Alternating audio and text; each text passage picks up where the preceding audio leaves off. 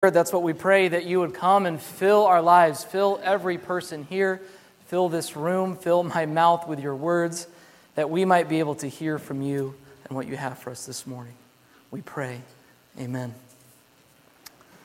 Well, friends, for the last 7 weeks, we've been in a sermon series entitled Resurrected Life. And we've been discussing how the risen Jesus can resurrect us from the 7 deadly sins. And we've discussed 6 out of the 7 already. We've talked about pride and envy and gluttony and greed and lust and anger. And now today we get to talk about sloth. And today is also Pentecost Sunday, and so we're celebrating the coming of the Holy Spirit. And you might be wondering, well, how does the coming of the Spirit and resurrected life and sloth all go together in one sermon? Well, you're going to find out today. So sloth, you might wonder, why is sloth considered one of the 7 deadly sins? You might understand some of the other ones, pride or anger or greed. But sloth? I mean, we've even named a cute animal after sloth. I think there's a lot of misunderstanding about what sloth is in our world today. I think we often think sloth as slow moving and being lazy. And I think we think of it as depicted in this scene in Zootopia, where there's a police officer in a rush headed to the DMV, and she finds out that the DMV is run by all sloths. And you'll see what happens next. All sloths?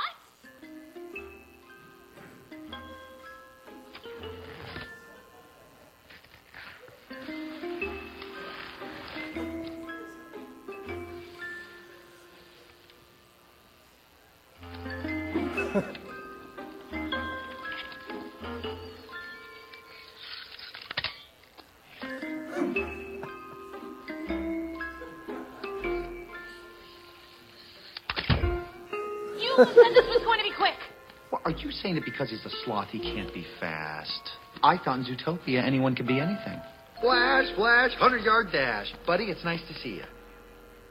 Nice to see you, too. Hey, Flash, I'd love you to meet my friend. Darlin', I've forgotten your name. Officer Judy Hopps, CPD, how are you? I am doing just fine, as well as I can be. What? Hang in there. Can I do? Well, I was hoping you could run a play for you. Well, I was hoping you could. I think when we think about sloth, sometimes we think about that slow moving actions. Don't worry, I'm not going to deliver the sermon like that. But I think when we think of sloth, we think of being slow. We think of maybe laziness or laying around and not getting stuff done. But when the Christian tradition talks about sloth, it does not mean that. It doesn't mean mere laziness. Now, the word sloth, it comes from the Latin word acedia, which literally means without care. Without care. Sloth in the Christian tradition, it might be more along the lines of the word that we use for apathy. Being without care, or not caring enough about what matters most in life. And I want to give you a definition that I think maybe helps capture everything I'm going to say this morning. And here it is. Sloth is apathy towards loving yourself, loving others, and loving God. Sloth is apathy towards loving yourself, loving others, and loving God. The root of sloth, it's this lack of love. It's a lack of care and concern for that which is most important in life. So this means that sloth is not necessarily about how much you work or how hard you work. You could be a workaholic. You could work all the time and still be apathetic about loving yourself, loving others, and loving God. So sloth is not about work, and sloth is also not about adequate rest. It's not about taking time off of work. You can rest. We need rest. We need Sabbath. We need retreats. And you can take that time off, and you can still have tremendous commitment to loving yourself, to loving others, and to loving God. So sloth, it's not about work, and it's not about rest. We all know we need a proper balance of those two things. Sloth is about the heart. It's about the condition of your heart. And when it's at root in your heart, it's a heart that begins not to care enough about God or others or yourself to move you out of comfort. Because that's what the sloth does. The sloth craves comfort and ease. It wants things to be comfortable. And so because of that, the slothful begins to resist effort and exertion or work. And so this attitude of sloth, this heart of sloth, it's absolutely deadly to your soul. It's absolutely deadly because it can cause you to resist everything that makes your life abundant and meaningful. It can cause you to resist everything that God wants for you in your life. And so there are those three areas I want to talk about today. This apathy towards loving yourself, loving others, and loving God. What can we do to overcome our apathy, this sloth, so that we can live a resurrected life? So let's talk about that first area, victory over self-apathy. Let's talk about self-apathy. Now, self-apathy, it's a dangerous type of apathy because it's when you really don't care about your life or what happens to you. You're just kind of going through the motions of life. And you don't really care how bad things get or how good things get. You're just kind of living life. You're just kind of going through it. And you really have no desire to change anything or to make any efforts to change your life or do something different with your life. And this is why when this takes root in your life, it gets really dangerous, and why you see the wisdom tradition of the Bible, especially in the Proverbs, you see all these types of warnings and encouragements to the lazy, to the slothful. Look at what Proverbs 13:4 says. The slacker craves, yet has nothing, but the diligent is fully satisfied. See, the writer of this proverb, they're identifying we all have cravings in life. We all want a fulfilling, abundant life, the life that God has made us for. We all want that at some level. As Augustine said, we are all restless until we find our rest, till we find our meaning and joy in God. But the slothful, they're unwilling to pursue that life. So they crave, they desire it, but they don't do anything about it, so they end up with nothing. How sad is that? To go through life craving and desiring something more, but you don't make any effort to attain it. Rebecca DeYoung, in her book on the seven deadly sins, she says, the slothful are inwardly unwilling to be moved. They are stuck between a self they cannot bear and a self they can't bear to become. The slothful, they're stuck. They're stuck right where they are in a way of life that they know is not vibrant, they know it's not alive, they know it's not how things are meant to be, yet they stay stuck. But here's the scary part, friends. The reality is the slothful person may not even perceive, they may not even be aware that this is taking root in their heart. Look at what Proverbs 26:16 says. In his own eyes, a slacker is wiser than seven who can answer sensibly. You see, in their own mind, in their own understanding, the slothful thinks that things are good, that things are okay. You may not even perceive that sloth or apathy is taking root in your heart, because aren't we so good at rationalizing all our behaviors? We come up with ways to justify the ways that we live, and so we rationalize it. And so when you look at the Proverbs, I can't tell you how much this is a theme in the book of Proverbs. They're filled with sayings trying to wake you up, trying to rouse you from your sloth and to get you out of that comfort zone. Listen to what this says in Proverbs 6:9-10. I love kind of the way the phrase is, how long will you lie there, you sluggard? I think that's funny name calling. When will you get up from your sleep? A little sleep, a little slumber, a little folding of the hands to rest, and poverty will come on you like a thief, and scarcity like an armed man. You see, the slothful person, they don't even recognize what's happening. They're saying to themselves, a little sleep, a little slumber, that's going to be okay. And we do the same thing. I'm just going to hit the alarm clock one more time. I'm just going to scroll on social media just a little bit longer. Or maybe I'll just do one more episode of The Office. We just want that one more. And we tell ourselves it's fine, because the slothful is always choosing what is easier in the moment. They're choosing the easier path. And so sloth has no room for considering the long-term effects of your everyday, simple choices that you make in life. That's why this is self-apathy. You stop caring about how your choices affect you in the long term. And so even the little small things, you ask, well, maybe should I turn off the TV and maybe do something that's going to bring health to my body, or maybe I should read the Bible? I'll finish another episode. Should I get some exercise today? I think I'm okay. I think that's fine. I'll just rest. Should I go to bed on time? I'll just scroll a little bit more on Instagram. It's okay. And before you know it, You've wasted night after night in front of the TV. You've wasted hours of your life looking at other people's lives on the internet. And before you know it, your health is in dire shape. You've drifted away from God. You've drifted away from family members you haven't taken the time to call. You drift away from things that are so important in your life, all because you're making small little choices, small little rationalizations. And if I could just channel my inner proverb writer, my inner Solomon, if I could just try to rouse you this morning, how long are you going to keep wasting your life? How long are you going to make those little choices that waste your time? When are you finally going to get around and change your life? When are you finally going to start making good choices and stop the bad ones that are harming you? Are you going to rouse yourself from your slumber? When will you finally be all in with Jesus Christ instead of just waiting in the shallow end? My friends, do not wait till the end. Don't delay to start living the abundant life in Jesus Christ, because you only get one shot. You get one life. You get one opportunity. So when Jesus says, love your neighbor as yourself, you have to care about how your choices affect yourself for the long term. To take care of yourself, to take care of the one life, the one body, the one family that God has given you. And so you got to make choices that will be good for you for the long term. And for some of you, and kind of surprisingly in a sermon on sloth, some of you need to get some rest. You need to find some time away with God. You need to get that time to take care of yourself. And so I hope that you can overcome in Jesus Christ this self-apathy. But the reality is we all know that taking care of ourselves is not the primary reason for which we are made, right?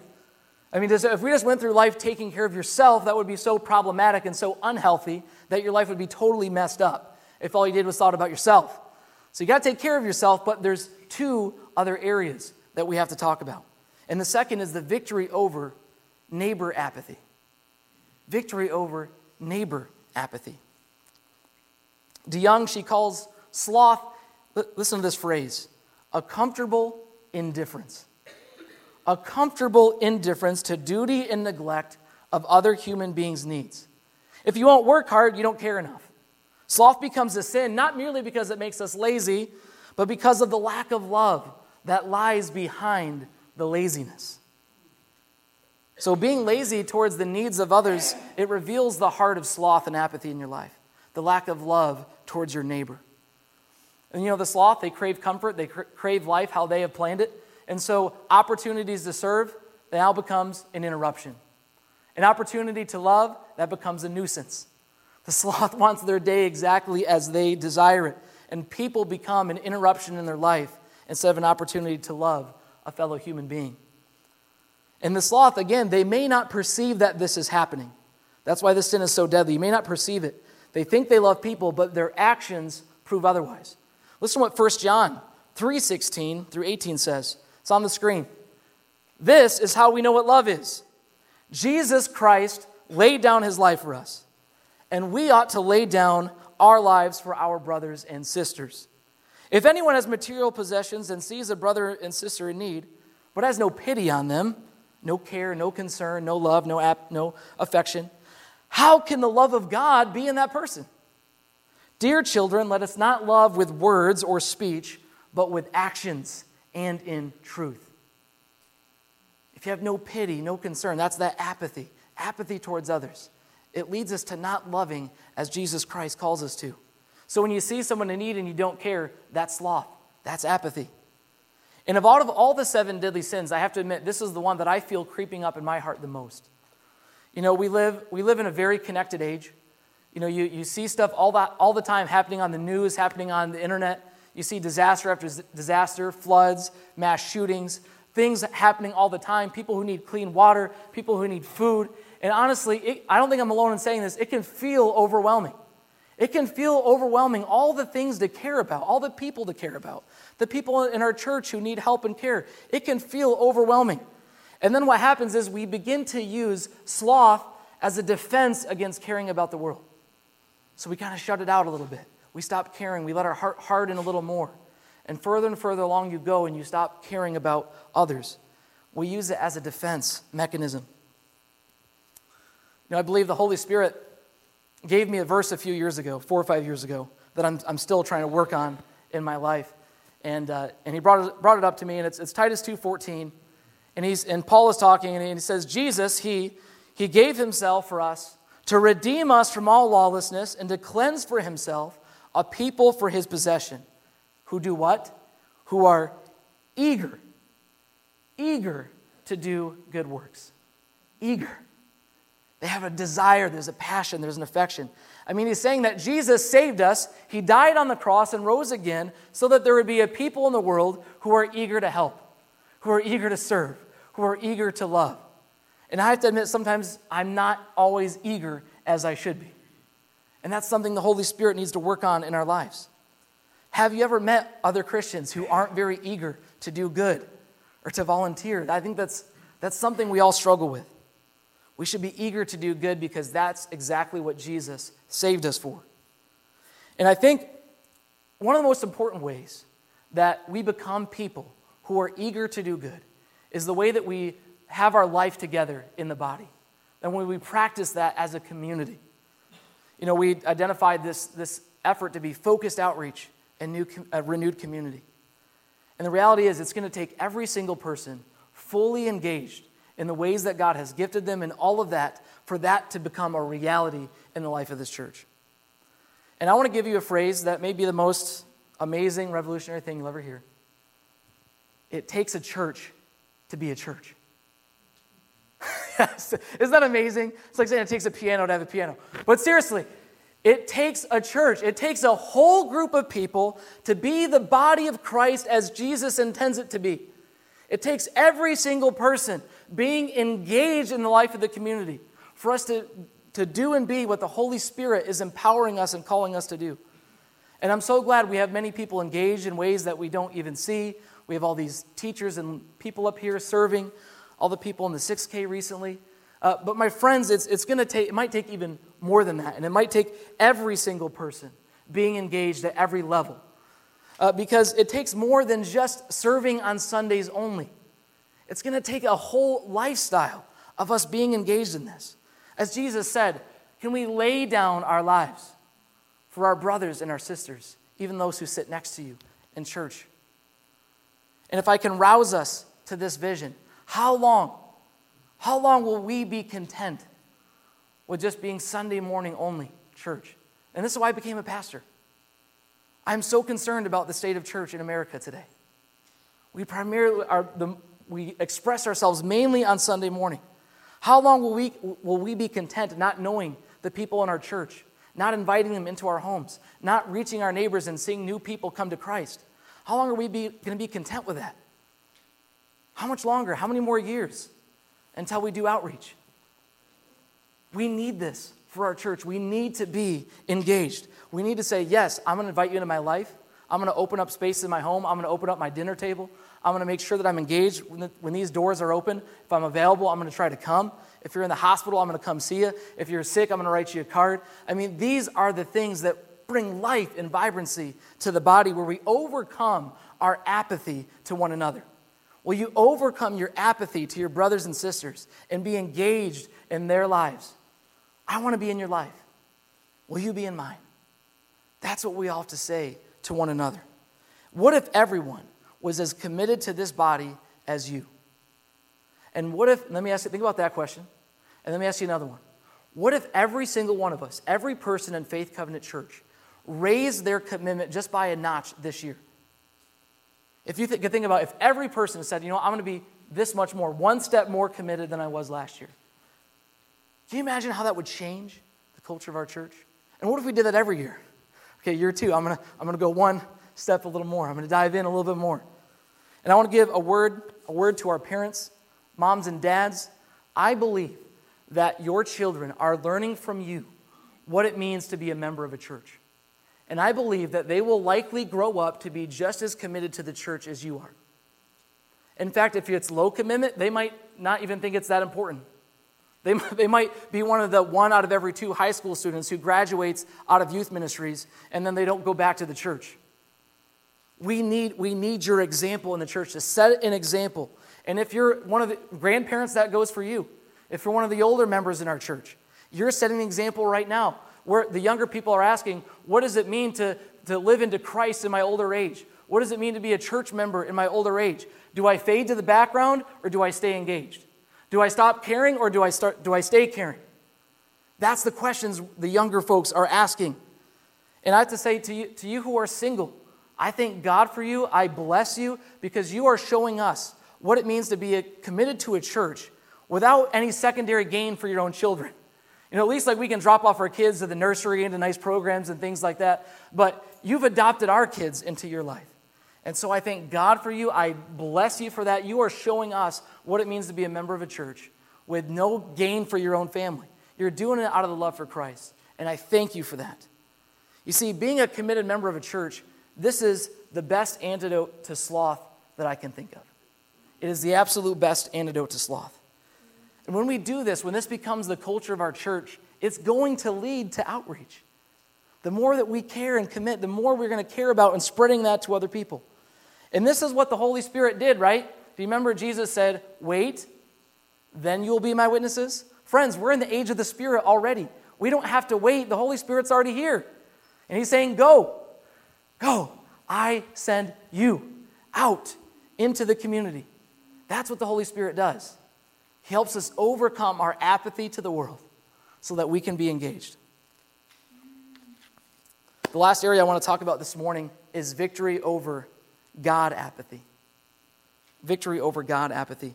And if there's any type of sloth that is most deadly, it has to be this. So if you're getting a little weary, if you're getting a little slothful and you're listening, wake up right now because this is the most important part of the sermon just yet, okay? In fact, many in the church tradition taught that apathy towards God is at the core of sloth. It's at the core of what sloth is. Aquinas, he called it the resistance to the divine good in us. And this is really dangerous because it leads you away, it causes you to resist what the Holy Spirit's trying to do in your life. And that's exactly what DeYoung says in her book. The gift of the Holy Spirit, our new identity in Christ, those are the targets of sloth's resistance. Sloth tries to resist everything that the Holy Spirit is trying to do and transform in your life. You know, we've been in this series called Resurrected Life, and now we're in Pentecost. And we've been talking about the last 7-8 weeks about how the risen Jesus and the Holy Spirit can resurrect, can transform our lives. And I'm worried that sloth, it can take everything that you've heard for the past 7 or 8 weeks. It can take everything you've heard and we've discussed about transformation and life in Christ, and it can make you go, heard that before, heard this all before, this, I'm good, I'm comfortable. You know, sloth will let you hear sermon after sermon. It will let you sing song after song, come to church week after week, and let no change happen in your life. Can you see why that's so deadly? It keeps you in lukewarm Christianity. It keeps you nice and comfortable. Sloth is so deadly because it makes you lazy about God. And it kills the resurrected life. It kills our relationship to God. And the reality is this can manifest in doing nothing and being lazy, or it can manifest in doing everything. You do everything you can to distract yourself from the call that God has on your life and from the cost of his mission. Dietrich Bonhoeffer, in his day, he lamented the cheap grace that he saw in the church. And he wrote a book called The Cost of Discipleship. Friends, there's a cost. It's a cost to come and die. To die to all apathy, to all sloth, to all apathy towards yourself, to all apathy towards others in the church, to all apathy towards God. It's a call to die to all purposeless, to all passionless living, and to commit yourself to a passionate and loving God, to be all in. That's the cost of discipleship. And this is how the Holy Spirit wants to work and send us into this type of life and type of church. And my hope is that all of you someday, when we stand before the judgment seat of Christ, when all this is said and done, I know for me and I want for you to be able to hear those words from Jesus, well done, my good and faithful servant. Not, well, half done. Not, well, you intended to kind of get around to it someday, but you never got to, and now here we are. I don't want to hear that, and I hope you don't want to hear that either. We want to hear Jesus say, "Well done. You finished the task and the purpose for which I have called upon your life. And my grace empowered you to do it, and you did it." But friends, don't waste your one life. Don't waste the one call that God has on your life. You know, as I moved to closing this morning, we've spent the last 7-8 weeks talking about the deadly sins, talking about the resurrected life. And I have to admit, you know, and maybe this isn't my flesh, but I'm always concerned as a pastor that what gets said just stays here. And maybe that, you know, I know God takes it and God uses it, but I believe that you're here, and if you're human like me, there's a struggle in your life. And I believe, you know, maybe there's a part of you that really wants this transformed life. You want to be on fire for Jesus. You want to be set ablaze. You want to be all in, a life passionately committed to God and others. Yet there's a part of you that wants to keep your life the same, that wants to stay comfortable, that wants to keep things as is because things are good, things are easy. And there's no way that you can defeat that struggle without the power of the Holy Spirit and the power of a community. You can't defeat that on your own. And I'm going to lead us in a prayer to close out this series, because at some level, the deadly sins are in all of us. And we need Jesus. We need the Holy Spirit to come and to transform and renew. And on Pentecost Sunday, what better day to invite the Holy Spirit to transform your life forever, to come in and to renovate and to renew and to restore every area of your life, every relationship, every mindset, every attitude, every decision, even those daily decisions. We need the Holy Spirit to transform our lives. So I'd ask everybody just to bow your heads, close your eyes. I'm not going to make you to do anything crazy. I'm just asking you to pray. Just go to that spirit. Just go to that place with God. Envision yourself standing before the Lord. Think about your commitment to Jesus. Think about the apathy that rises up, even in your heart, even maybe right now. How long will you wait to let God in and totally transform? My friends, don't delay anymore. I'm going to lead us in a prayer. I'm going to ask everybody to say out loud, repeat after me. Let's just pray this prayer, inviting the Holy Spirit to come and transform our lives. Please pray with me. And some of you, before I pray, you may want to open up your hands out to the Lord just as a posture of saying, I'm inviting you in. I'm surrendering. I am laying my life before you, Lord. Let us pray. O Holy Spirit, I invite you into my life. Come fill my heart, mind, and soul. Change me from the inside out. Root out the weeds of sin. Create in me a clean heart, O God. Make me eager to love you and to love others as I love myself. Jesus, be Lord of my life. Have your way. From this day forward, lead me in the way of resurrection life. In your name, amen. Friends, may you continue as you go from here to not let this stay here, to let the Holy Spirit transform you. We're going to sing our closing hymn this morning. Would you please stand?